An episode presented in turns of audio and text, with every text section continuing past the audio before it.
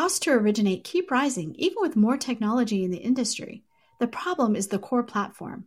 A new LOS can re architect the process around data, not humans moving paper files.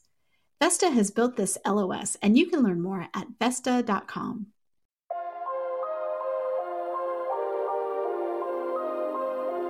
Pulled from the hottest topics coming across our news desk, I'm Victoria Jones, and this is Housing Wire Daily. Today's Housing Wire Daily features an interview with Constant AI President and COO Carissa Robb. In this episode, Robb discusses mortgage forbearance and how the U.S. housing market will be impacted once moratoriums come to an end. But before we listen, here's a brief word from our sponsor.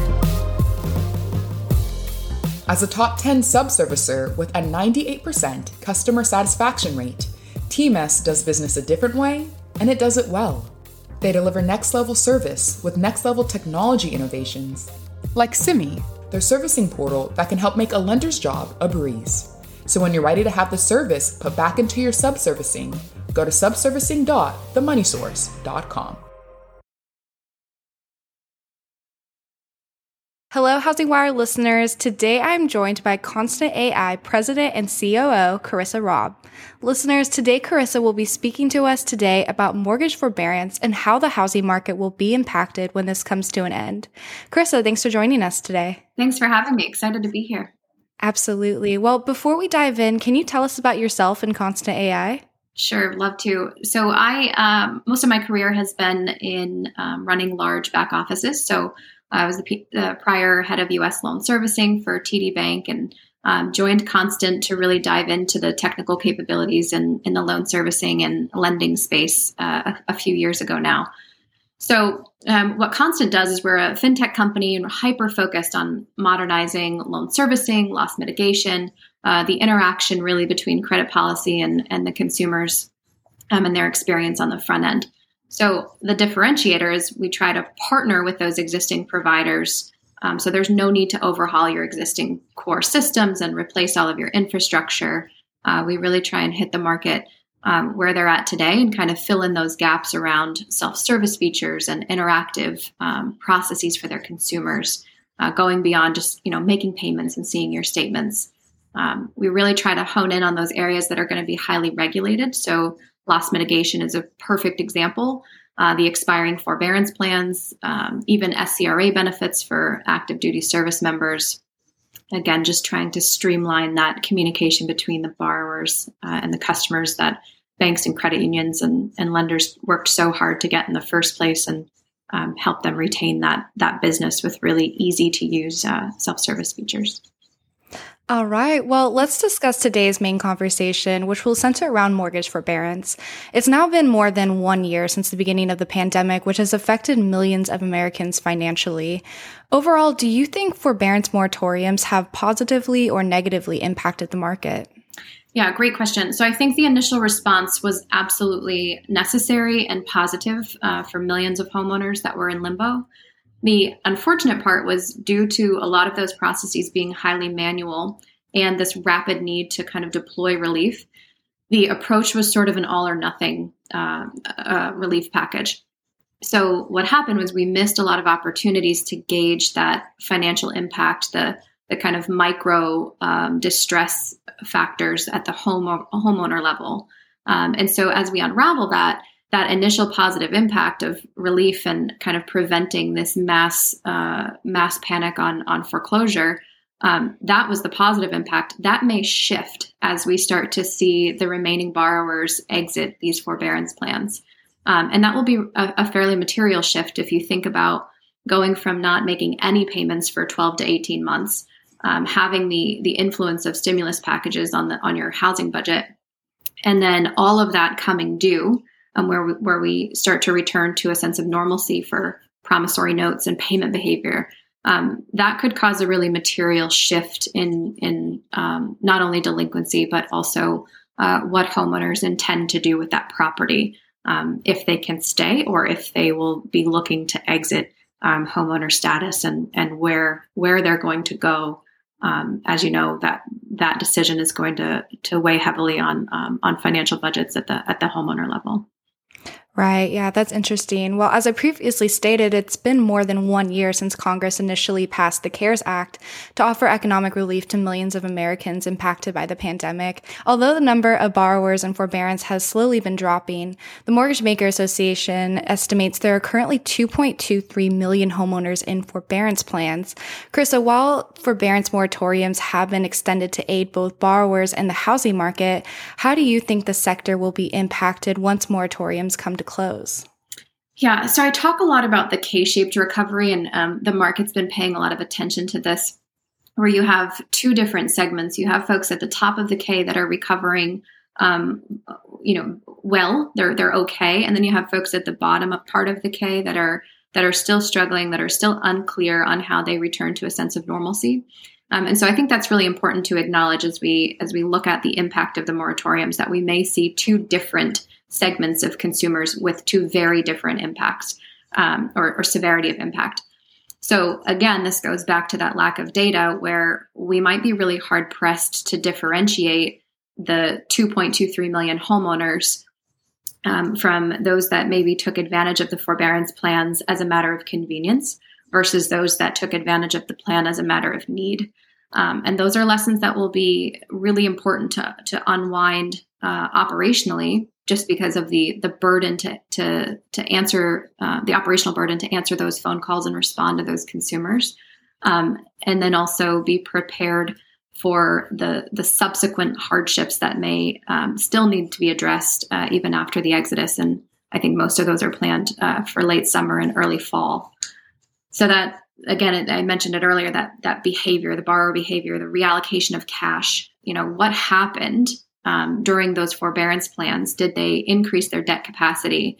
Um, did they buy luxury items? Did they invest it back in their home? Did they put it into savings?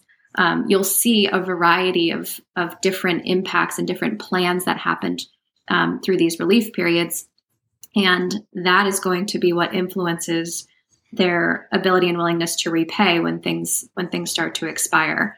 Um, and so essentially you'll have these segments of customers coming out that you'll have the folks that can stay and pay. They're going to uh, leverage the kind of reset of their mortgage um, and continue and leverage their savings and hopefully be in a really positive place. And then you'll have others that won't be able to do that.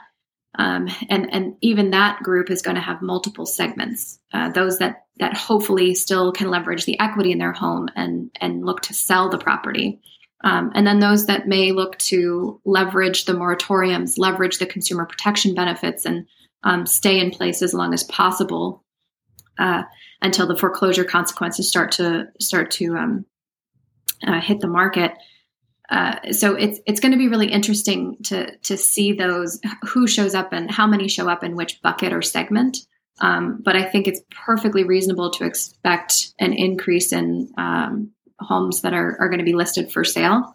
Um, and then that supply and demand relationship will kind of determine if this equity position that we're seeing in a lot of the markets will be sustained or we, we start to prepare more for um, short sales and, and foreclosures uh, and deficiency balances.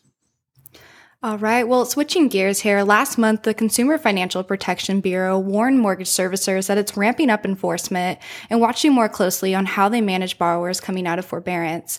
According to the CFPB's recent complaint report, the volume of overall mortgage complaints increased to more than 3,400 complaints in March 2021, which is the greatest monthly mortgage complaint volume in nearly three years. So what are you currently seeing when it comes to servicers helping borrowers exit forbearance and what what do you believe the industry should keep in mind during this time? Mm-hmm. So um, I love this question. I spent uh, during the Great Recession, I ran uh, loss mitigation and um, dealt with a lot of borrowers that were in need of, of hardship uh, relief. And so the the same challenges that we went through back in 2009 and quite honestly through 2016, um, you're starting to see some of those trends resurface in the complaints today.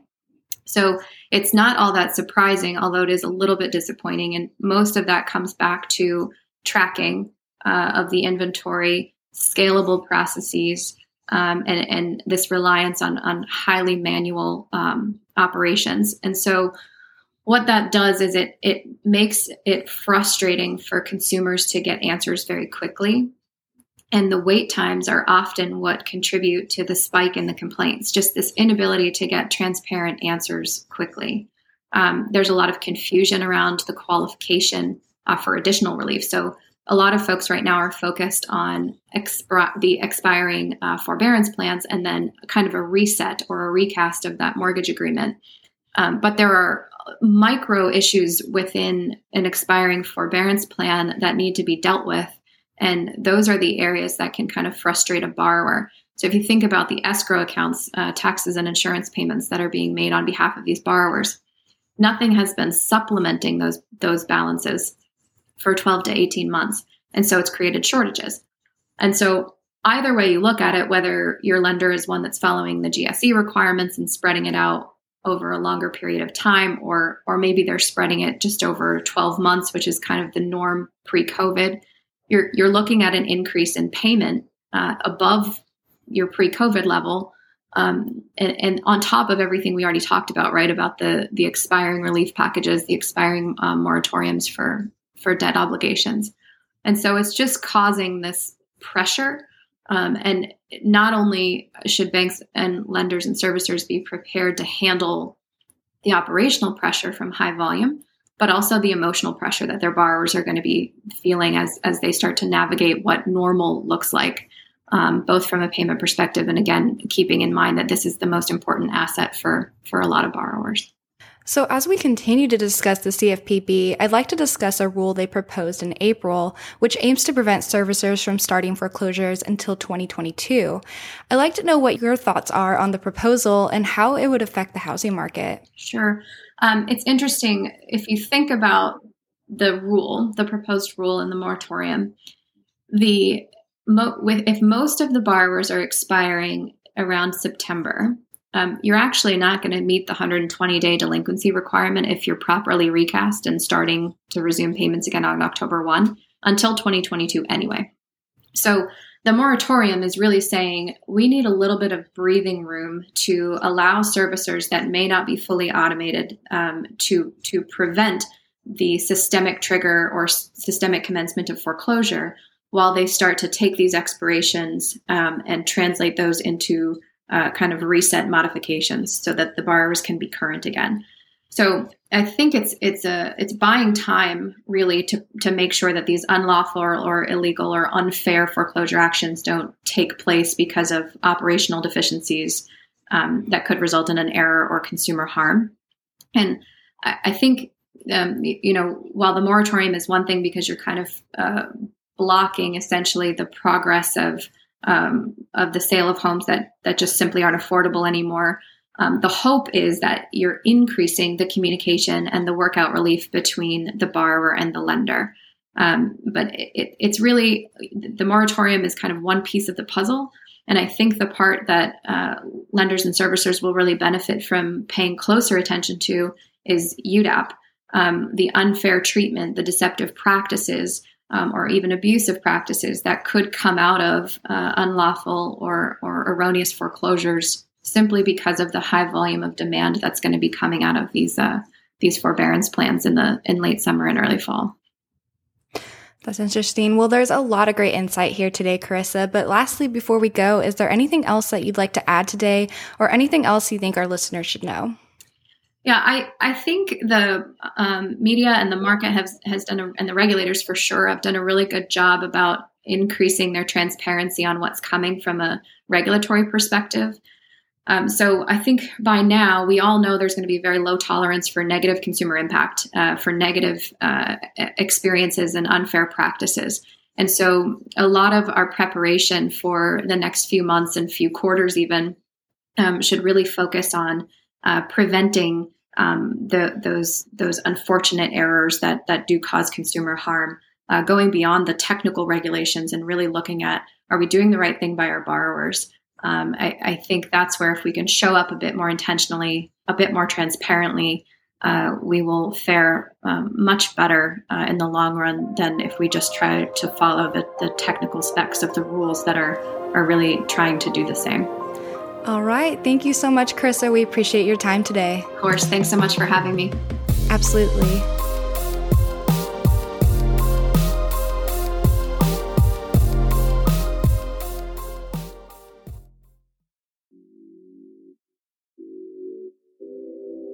Now more than ever, the housing industry is looking to its leaders for answers. That's why each week, the Housing News Podcast invites a new mortgage, fintech, or real estate executive to the show to provide its listeners with more perspective on the announcements and news stories crossing Housing Wire's news desk. Hosted by Sarah Wheeler and produced by Alcynna Lloyd, the Housing News Podcast is now available on iTunes, Spotify, Apple, Google Podcasts, and more. Thanks for listening to Housing Wire Daily. Don't forget to hit that subscribe button so you never miss an episode, and we'll catch everyone back here again tomorrow.